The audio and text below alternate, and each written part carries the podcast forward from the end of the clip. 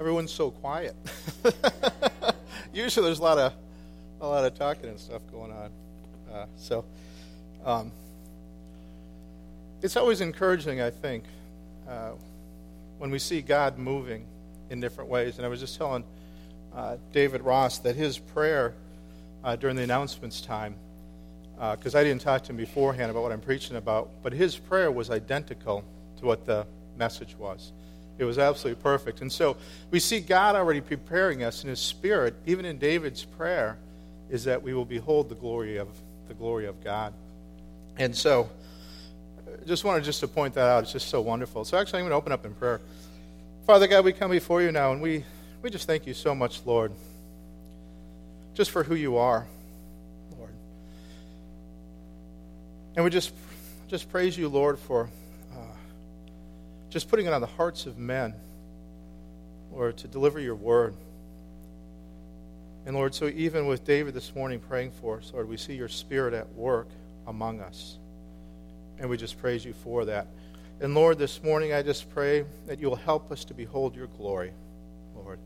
That's what we seek to do this morning, is to behold your glory. So we just pray that your spirit will be among us uh, this morning, that your spirit will speak to our spirits, that we might uh, know you more, love you more, and be like you more. In your precious and holy name we pray. Amen. Sarah is a new Christian, and she seems to be growing very, very fast. And she seems to be becoming more like Christ every single day. She's more patient, she's more loving, she's more kind. And so all of her friends that see her uh, just can't believe that, that this change that has taken uh, place in her. And Sarah just can't read the Bible fast enough. And she just loves to come to church and she just loves to listen to sermons and she's asking questions and questions as she's trying to behold the glory of God. Steve, on the other hand, has been a Christian for decades. And at this point, he doesn't feel like he's growing at all. And he doesn't really feel like he's Christ like at all. And he can't really remember the last time that he read his Bible. He can't remember the last time he looked forward to hearing the sermon preached. He likes to come to church because he likes he likes the people is what he likes. But as far as the sermon, he can't remember the last time he looked forward to hearing God's words preached. He can't remember the last time that he beheld the glory of God. Bill's been a Christian for a few years now, and he wants to grow, but he doesn't really know how. He doesn't know how to become more like Christ. He remembers that thrill when he first became a Christian of learning and of growing and what true fellowship is. But now he kind of seems to be treading water as he's going along. He wants to behold the glory of God, but he doesn't really know how. He doesn't know where to start. He doesn't know where to begin. He doesn't know where, where to go. He wants to rekindle that first love of his. He wants to be Christ like. All three of these people need to behold God so that they might become like God, so that they might become like Christ. So, this is just a one point message this morning, and I'm just going to try to work it out. But if you understand this sentence, you understand everything I'm going to say. This is it. When you behold God's glory, you become like Him. When you behold God's glory, you become like Him. So I want to look back at Moses who beheld God's glory. And I want to start there looking at Moses. The, the Israelites are uh, slaves in, in Egypt at this point, and they cry out to God to be rescued. And God listens to them, and God sends Moses to deliver them from Egypt. So Moses does. Moses goes there, and uh, he rescues the people. He leads them to freedom. And they leave Egypt and they go into the wilderness and they come to Mount Sinai. And God is going to take this nation, this two million people who were born in slavery and grew up in slavery and lived as slaves, and He's going to transform these people into a nation. He's going to transform into a nation that is designed to, um, to bring God to the world and to be a witness of who God is. And so He brings them up to Mount Sinai. When they get to the mountain, they're at the foot of the mountain, and the people are all gathered at the foot of the mountain. And it says there's a thick cloud that's enveloping the mountain, and there's smoke that's coming out of it. It says the smoke is like the smoke that's coming out of a giant kiln. And there's, the, there's thunder and there's lightning, and the whole mountain is trembling. And there's a sound of this trumpet, and it gets louder, and it gets louder, and it gets louder. And the people are trembling. They're terrified of this. God has come down to this mountain. God has come down to this mountain in fire, and he's at the top of this mountain. And the Lord calls Moses to go up to the top of this mountain. And I always kind of wonder, what did Moses think, right? Because all the people are trembling. There's two million people trembling. Do you think Moses is the only one who's not trembling? Or do you think he's right there with them? It seems like it would be pretty terrifying to go up to this mountain, to this, you know, cloud, this smoke enveloped mountain. But Moses goes up there. And Moses speaks to God. And God gives him the law. God gives him these Ten Commandments.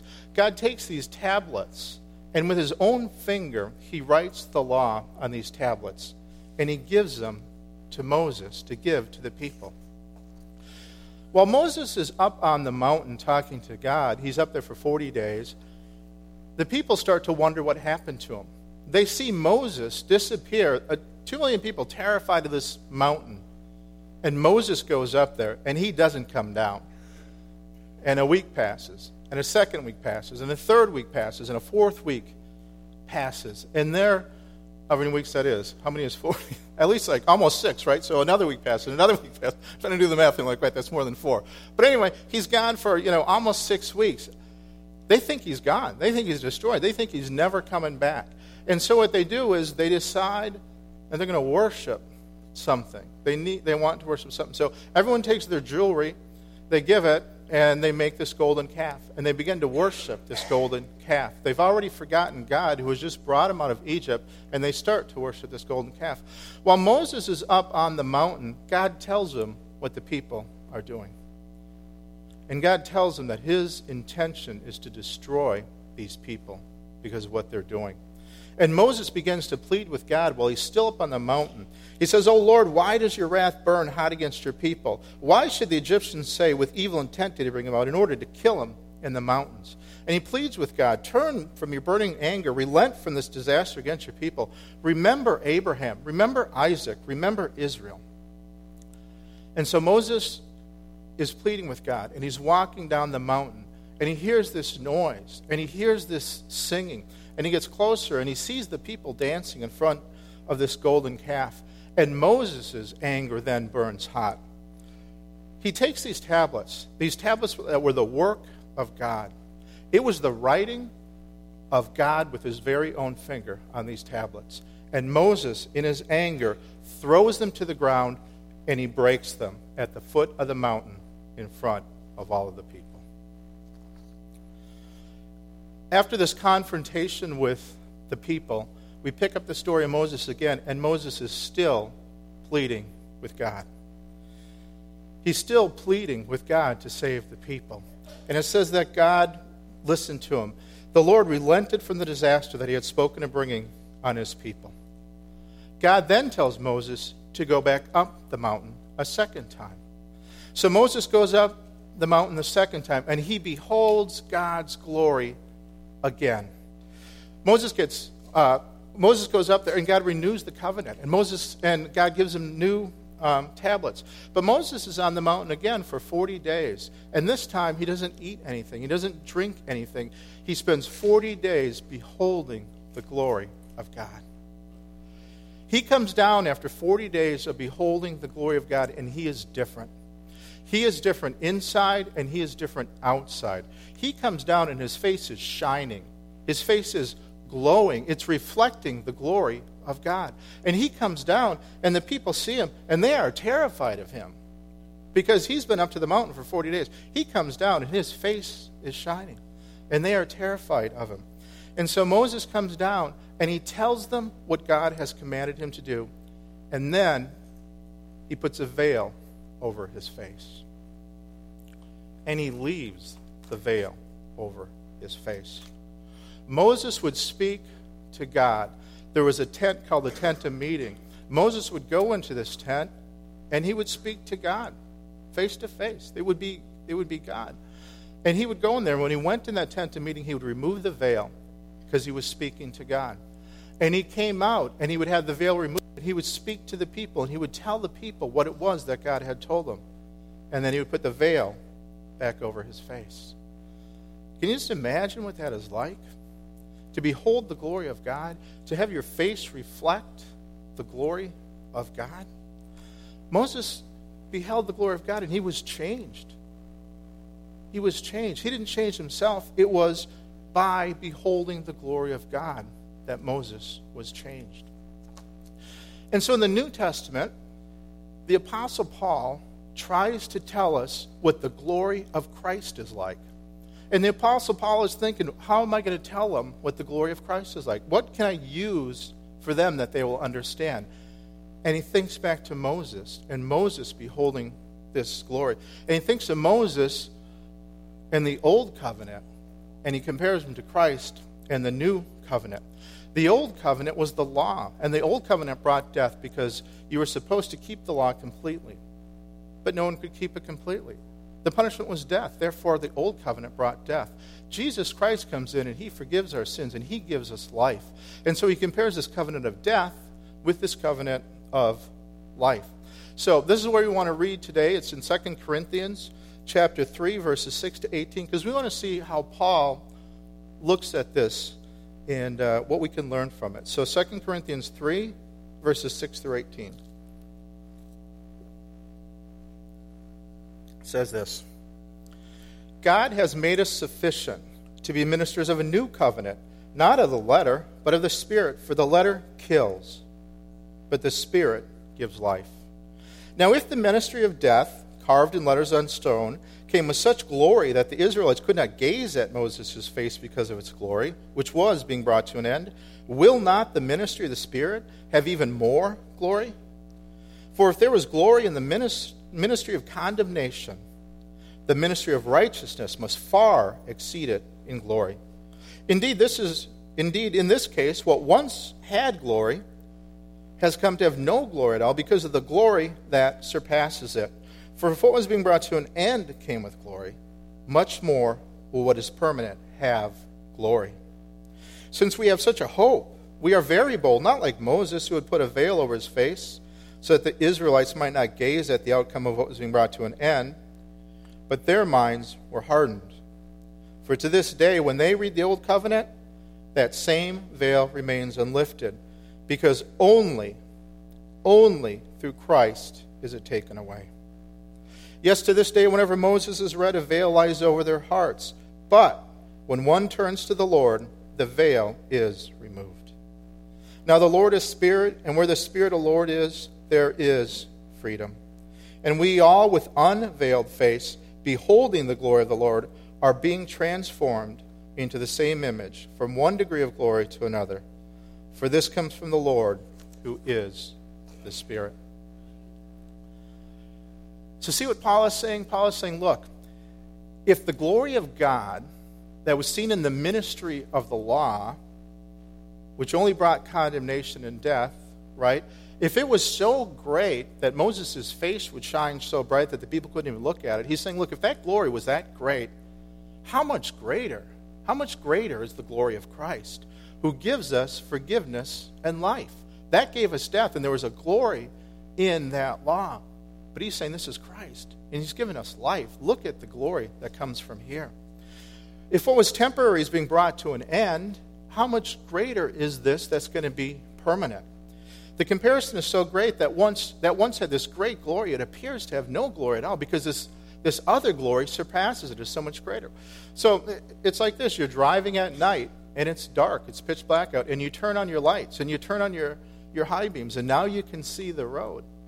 But if it's the middle of the day and you turn on those same lights, you can't even see it. You don't even know, in fact, that your lights are on. Why? Because the glory of the sun is so much greater than the glory of the headlights. And Paul is saying this. He's saying, look, this glory is so much greater that it's almost as if that had no glory at all, just because the glory of Christ and his uh, giving of life is just so much greater than what the other, what the other glory was. So he says, once, what once had glory seems to have no glory at all because of the glory that surpasses it.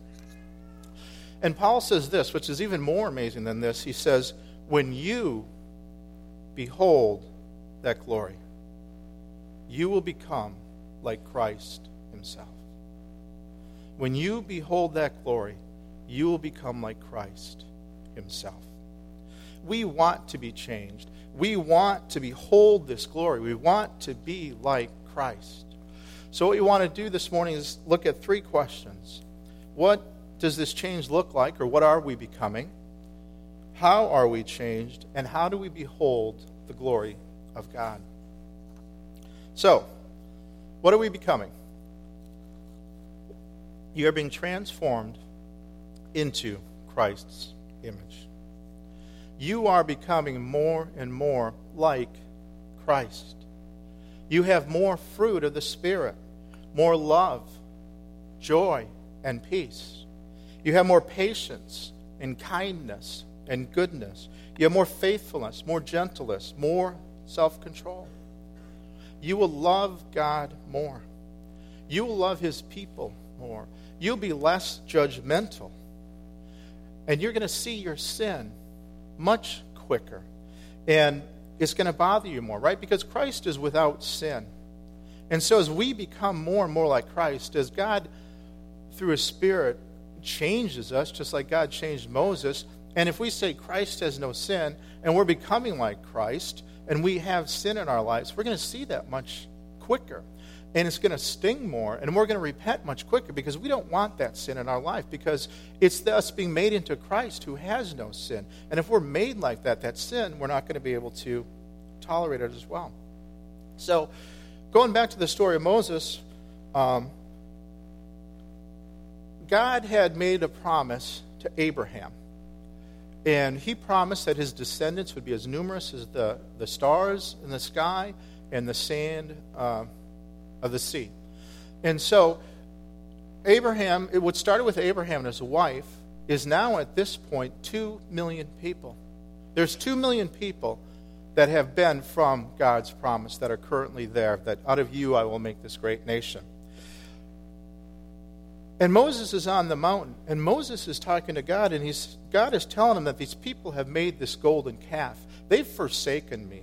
They're worshiping someone else. They have disregarded me, and his wrath is burning on him. And he tells Moses that he's going to destroy them all. He's going to destroy these two, actually, he's going to destroy 1,999,999 because he's going to save Moses. He's, I'm going to destroy everybody except for you, Moses, and I'm going to make this nation through you. And God could still fulfill the promise to Abraham through Moses using this because Moses was Abraham's great, great, great, great, great, great, great, great grandson. And so he could still do it. But Moses cries out to God. And listen to what he says. He says, Alas, this people have sinned a great sin. They have made for themselves gods of gold. But now, if you will, forgive their sin. But if not, please blot me out of your book that you have written. Moses is saying, if you don't forgive them, if you destroy them, then blot me out of your book and destroy me as well. He says, My lot is with these people. And he's willing to give his life for these people. Because for God's promise to be complete, God needs a descendant. And Moses is saying, I will give my life for these people. Who does that sound like?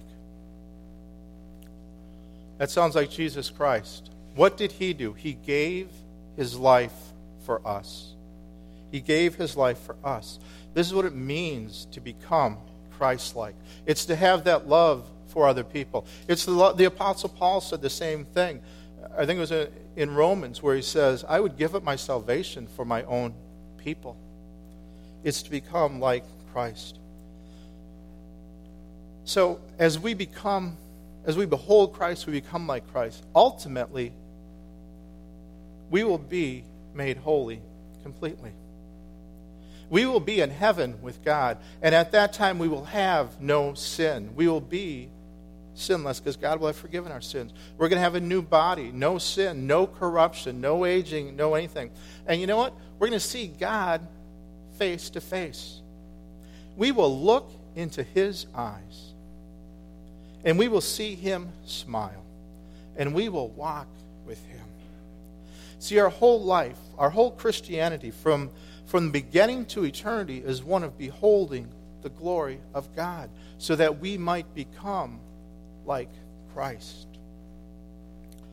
So, how are we changed? That's what we're changed into. The next question is how are we changed? How does this how does this process happen? First of all, we need to realize that God is the author and the power of this change, not us. God is the author and the power of this change, not us. So our change begins when we behold Jesus Christ for that first time. And so in verse 4, it said, But their minds were unhardened, for to this day, when they read the Old Covenant, the same veil remains unlifted, because only through Christ is it taken away. Yes, to this day, whenever Moses has read, a veil lies over their heart, but when one turns to the Lord, the veil is removed. It's turning to Christ. It's it's repenting of our sins. It's going to Christ. It's saying, "Look, we are helpless. We under this covenant of law, so we've failed. We've sinned, and it's coming to Christ in that repentance. And that veil is lifted. God removes the veil when we come to Christ. So that's how it's begun. And the Spirit continues to make us holy, make us more like Christ our whole lives. And ultimately, it's going to be the Father who who completes it. Philippians 1 6, I am sure this, that he who began a good work in you will bring it to completion at the day of Jesus Christ.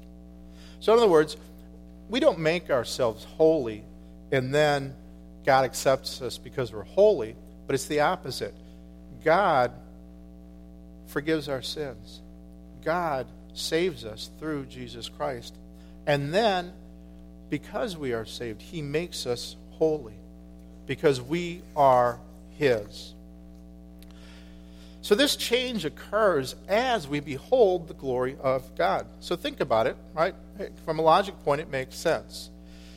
If you want your faith to increase, it has to increase by trusting God more. So you have to look at God more. You have to pray to God more. You have to see God's uh, sovereignty more. If you want your faith to increase, you need to look for God. If you want your love for God to increase, it has to increase by knowing Him more, by praying more, by spending time with Him. That's the only way that it can increase. So, all of this stuff, from a logical point of sense, says that if we behold Christ more, we will change more. We will become like Him more. There, you can't have it any other way than other than beholding Christ. Um, so, if you want to be like Christ, if you want more life in your Christian life, then you must behold God. So, uh, next on how does this change occur? We need to understand that being transformed is a process. Being transformed is a process. Doesn't happen overnight, doesn't happen right away, doesn't happen the same for every people, but it's different in every single person. So, if you notice in verse 18, it says, We are being transformed. We are being transformed. So it implies that process. That, that verse says, You will not be changed instantly, and neither will your husband, neither will your wife, or your brother, or your sister, or your friend, or your boss. It's all, it's all this process. God is continually changing you, continually changing you, making you more and more like Christ. It doesn't stop until you get to heaven and I guess I would say it probably doesn't stop in heaven because we'll behold Christ face to face. So it probably is accelerated, I'm guessing, in heaven. But so this is sometimes fast and this is sometimes slow, right? So think about the grass. In the spring, the grass will grow in like two days or three days with the rains and the sun to lawnmower height. That same grass in August will still grow, but it will take weeks to grow that much. That grass in the middle of the winter is dormant. It appears to be dead. If you would look at it, it almost seems like it's dead. It's lost its color. It's brown. It's, it's not growing. There's just nothing happening at all. And so our growth is sometimes like that. Sometimes we see this great growth quickly, and sometimes it just seems to drag on. So we don't, we don't feel like we're even growing at all. And so new Christians seem to grow real, real quick. And you know why? It's because they're trying to learn, they're trying to understand. Everything is new, so they're beholding the glory of God for the first time. They read their Bibles in order to understand. They listen to sermons. They try to remember them. They try to figure it out. They try to know what it is that the pastor's saying. They talk to other people. They ask questions. They're beholding the glory of God. And so there seems oftentimes to be this rapid growth in new Christians as they behold this glory of God. Older Christians oftentimes will go through periods where there's little apparent growth. And this could be for a number of reasons. I just want to point out two reasons. Number one is sometimes they stop reading their Bibles. They don't listen as close to the sermons. And actually, going back to the Bibles, they don't read that much. And if they do, they just kind of read it just to check it off. It's like, okay, I read my Bible. You know, or I feel like I should read the Bible. And so, what's the minimum? One verse, a paragraph, a chapter? And they just kind of go through it. They don't spend that time looking at the glory of God as they read their Bible. And the cares of this world start to creep in and start to overtake things. And it pushes out that time that they spent beholding the glory of God. So they spend less and less times. That's one of the reasons. Another reason is that sometimes God places us in these apparent fruitless times on purpose so that we will be forced to grow in faith. So that we'll have to rely on God when we don't see Him, when we don't feel Him we rely on faith because we know He's there. And so during those times, like Job, who, who was, you know, lost, lost everything. He lost his, uh, most of his family except for his wife. He lost his, uh, his house, his wealth, his crops, ended up his health. He was sitting on the roadside, and his three best friends are doing nothing but condemning him. This is why God's punishing you. This is why God's punishing you. This is what you did wrong. This is what you didn't. And they're just they're just hounding him. They're just heckling him. He sees no relief from anywhere, and he cries out, Though he slay me, though God slay me, yet I will hope in him. You see how much his faith grew during those times? Even though God slays me, I will still hope in him. For I know that my Redeemer lives, and at last he will stand upon the earth. And after my skin has been destroyed, yet in my flesh I shall see God, whom I shall see myself, and my eyes behold, and not another. Job is saying this when he doesn't see God. He's saying, No, he slay me. I will yet hope in God. I will see God. And so during that time that appears to be fruitlessness, there was so much growth that's taken place in Job. So he comes out. What could possibly shake Job's faith if this didn't shake his faith? If this suffering didn't shake his faith, what could possibly shake his faith? Nothing can shake Job's faith because he's gone through that time. So sometimes those times God brings us to intentionally in order to increase our faith. One of the things that's helpful in that time, so there's something that's helpful and there's something that's, uh, that's a cure. So, what's helpful in that time is to look back and kind of use this long time vision or this long range vision.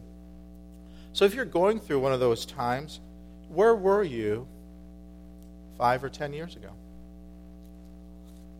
Has there been growth? Don't you love God more? Don't you love God's people more? Aren't you more patient, more kind, more gentle than you were before? And how are you compared to when you first became a Christian? Surely you've changed from then, right? Surely you're a different person. Things that used to shake your faith don't shake them as much. When you're a first Christian, anything that comes down shakes your faith. And it's like, well, I thought God, and if God, then why is this happening? And it shakes your faith. But those things don't shake your faith as much. And those things that you used to see as normal, those things that you just thought were just normal, what you did and what everyone did, you now see as sinful. And you see it through God's eyes. And you're quicker to repent. So it's helpful to look back at those things and realize no, you're not perfect. You're not holy. You're not um, without fault or a sin, but there has been growth in there. So that's a helpful thing, but that kind of puts the focus on us and our growth. But it is good to see because when you look at that, you don't look and say, oh, I've done more, but you say, you know what, there has been growth, and that growth is from God. So more of the cure is to behold the glory of God. That's where the cure goes, so that when you're with Job, he's not looking at all this stuff, but he's saying, Though he slay me, yet I will hope in him, for I know that my Redeemer lives. You know, one thing, too, is that Satan wants to stop you from beholding the glory of Christ. He actively wants to stop you to do that. And so, as you think about as you think about this, right? What is the most glorious thing that Christ did? He came to earth and he died on the cross to forgive our sins. Jesus Christ came and he forgave our sins, right? We were enemies of God. We hated God. We were dead in our sins. And he came and he called us and he forgives our sins and he saves us. And it is a glorious thing. But sometimes that I'm amazed because you even add to that glory the fact that we keep on sinning. And he doesn't reject us. It seems like he would reject us after that time, but his glory is seen in his forgiving our sins after he's already forgiven our sins, in an essence, right? Where we've sinned after we've done that. So we know what he did. We know what it cost him. We know all of these things. We know what's right. We know what's wrong. We know what we should do. We know what we shouldn't do. And we sin anyway. And Jesus forgives our sin. Isn't that amazing? When the Apostle Paul looks at that, he says, Where sin increases, grace abounds even more. Then he says, Should we, should we keep on sinning so that grace may increase? because he realizes the grace of that. He's like, well, if we really want God's grace to increase, right, we should keep sin even more because he keeps free. Afterwards, he's like, well, no, that's probably a bad idea. in his own words. But that's what it is. Like, look, if you understand this grace, this grace that, that he forgives us after he's already forgiven us, is just an amazing thing to look at.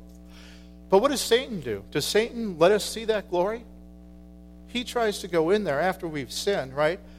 and he condemns us, right? And so, you know, we already feel bad that we've sinned, right? And we kind of beat ourselves up and we say, man, I can't believe that I, that I did that. And, and we feel like we've disappointed God so much that he can't possibly sin us, forgive us. And then Satan comes in there and it's just attack, attack, always in our face, right? I can't believe you did that. I can't believe you. Look at what you did. And God will never forgive you. You're, how could God possibly forgive someone like you? And he comes in, and he comes in, and he's saying this, and he's saying this. So he causes us, or he tries to make us, um, instead, uh, he causes us, or pushes us to live in this state of failure instead of an awareness of the state of forgiveness. We don't live in a state of failure. We live in a state of forgiveness, but He keeps pushing in when we sin. And so after we sin, it's the hardest time to behold the glory of God. It's the hardest time to see His grace in forgiving us. And yet we need, we need to behold the glory of God after we've sinned the most. And so, even going back to the picture of Moses, right? When did Moses reflect God's glory the most? Was it the first time up the mountain or the second time up the mountain? It was the second time. It seemed like it should be the first time, right? Everything seems pure, right? It's the first time he's seen this glory of God. God's giving him the law for the first time. With God's own finger, he writes all these tablets and he gives it to Moses. You would think that would be the time that he'd be reflecting God's glory the most, but it isn't. It's after he broke the tablets on the ground in his anger. It's after the people have worshiped the golden calf. It is after he prayed to God and asked to forgive the sins. It is after he pleads to spare the people. Then he goes up to the mountain and um, he sees God. And um, I made the mistake of looking at my notes when I was when I was going. So so here's what happened. He goes up the mountain, right? It's after all this stuff happens, and he sees God's glory, and God renews the covenant with him, and God gives him new tablets, and God reveals his glory. Then, after he sinned, God reveals his glory greater the second time than the first time because he has forgiven their sins. He has renewed their covenant. He has, in essence, said, I will never leave you I will never forsake you. You have done the worst thing that you could do. Moses is up here getting the, the holy, sacred law from me, and you're down here worshiping a golden calf, a cow you're worshiping. It's the worst thing you could do.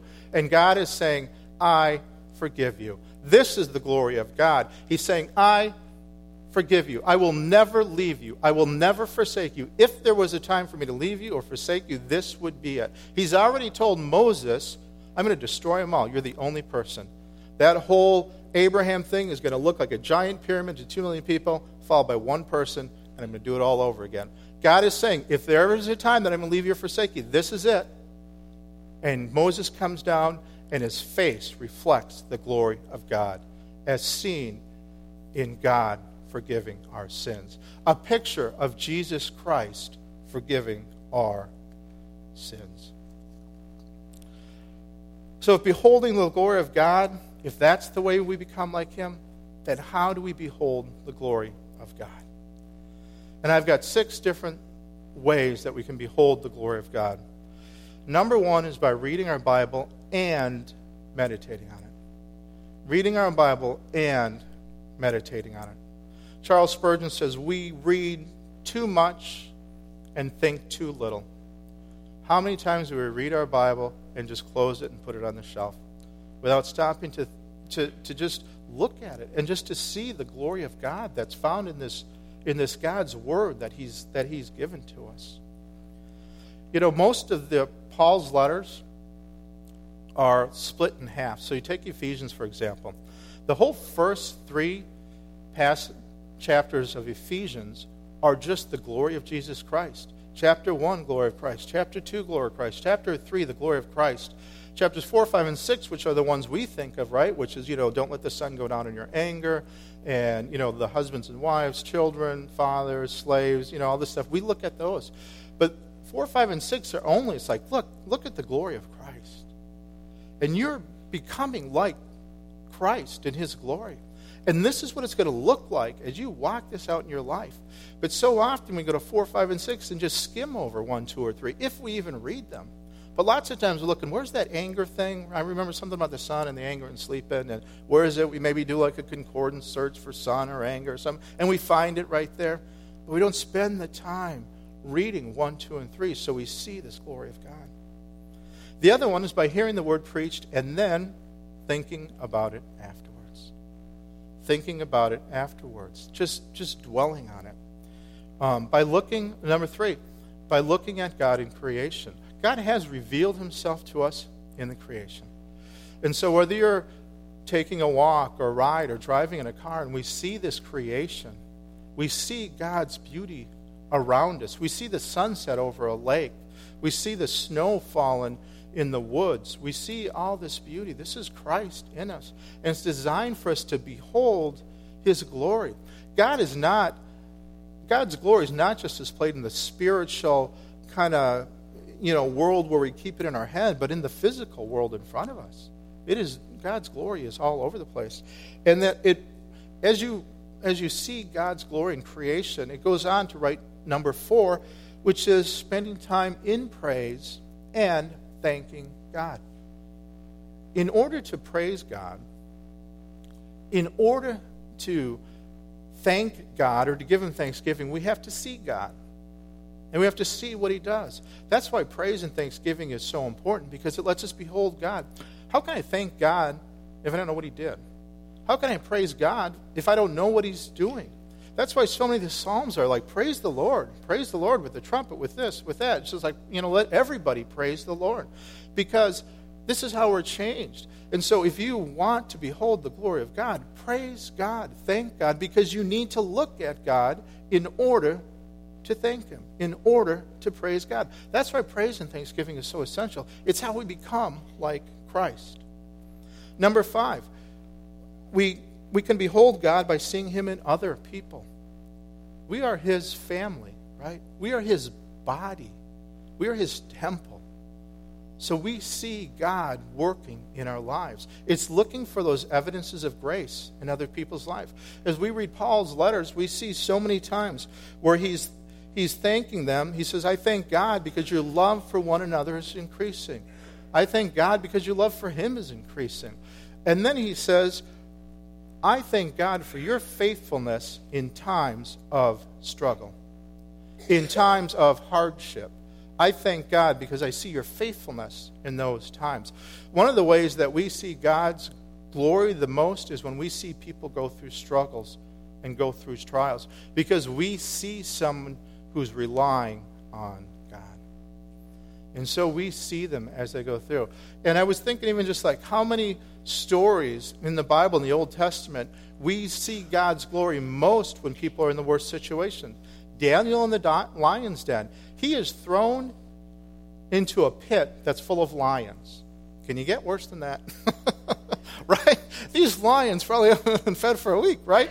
This is definitely struggle. This is definitely a hard time. This is a guy who's going through life with no problems at all. And we see God's glory the greatest because God delivers Daniel in a time of trial.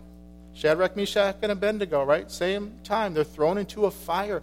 They heat this fire up so much that the guys that are heating up the fire get burned and die. That's how hot the fire is. They go in there. We see God's glory because they're not burned. But again, how much worse can it be to be thrown into a fire? You know, it's like I burned my I burned my finger playing with my fireplace, you know, trying to get everything right. I'm like weeping in pain. And these people are thrown in there. But we see God's glory. And see, we see God's glory as we behold brothers and sisters going through struggles, going through trials. And we are open with what we're going through. We say we're going through this, and we pray for each other, and we see God's glory as He's working out in our lives, so that someone can say, even if God slays me, I will trust in Him. I know my Redeemer lives. I will see Him face to face. I want to just close just by reading Colossians, uh, just so that we can behold God's glory. I wanted to read the first three chapters of Ephesians because that's so wonderful, but it would have taken like half our time. So I'm just going to read just a few verses and, and just listen to this. And either read along or close your eyes, whatever you want to do, but the purpose is to think and to hear these words. Colossians 1 15, and I'm just going to stop in, I think, 22. So it's kind of halfway through a paragraph. But just listen to this. Close your eyes if you want to. Anything that enables you to listen. Jesus is the image of the invisible God. He is the firstborn of all creation. For by him all things were created, in heaven and on earth, visible and invisible. Whether it's thrones and dominions, or rulers or authorities, all things were created through him and for him. And he is before all things, and in him all things hold together. And he is the head of the body, the church. He is the beginning, the firstborn from the dead, so that in everything he might be preeminent. For in him all the fullness of God was pleased to dwell, and through him to reconcile to himself all things, whether on earth or in heaven, making peace by the blood of the cross, of his cross. And you, who were once alienated and hostile in mind, doing evil deeds, he has now reconciled in his body of flesh by his death, in order that he pre- might present you holy and blameless and above reproach before him. Father God, we come before you, Lord, and we want to behold your glory. We want to know the God who is above all things. We want to know Jesus Christ, who is made in the image of God, who is the exact image of God, the one who came from heaven to reconcile us to you, to reconcile those who hated you, to reconcile those who were dead in their sins, but who were made alive in Christ Jesus. We want to know the power of your resurrection. Jesus, we want to know you. We pray that your Spirit might fill us with that love and that knowledge. Lord, let us know the height and the breadth and the depth and the length, O oh Lord. let us know your love. Let us behold your glory so that we might become like you. Lord, let us see your greatness, your vastness, your immensity, your love, your power, your glory, your dominion. Let us see that, Lord. Reveal that to, you, to us, Lord, that you've lifted the veil, Lord, when you saved us. And now, Lord, fill us that we might, like Moses, reflect your glory. In Jesus' precious, in his holy name we pray these things. Amen.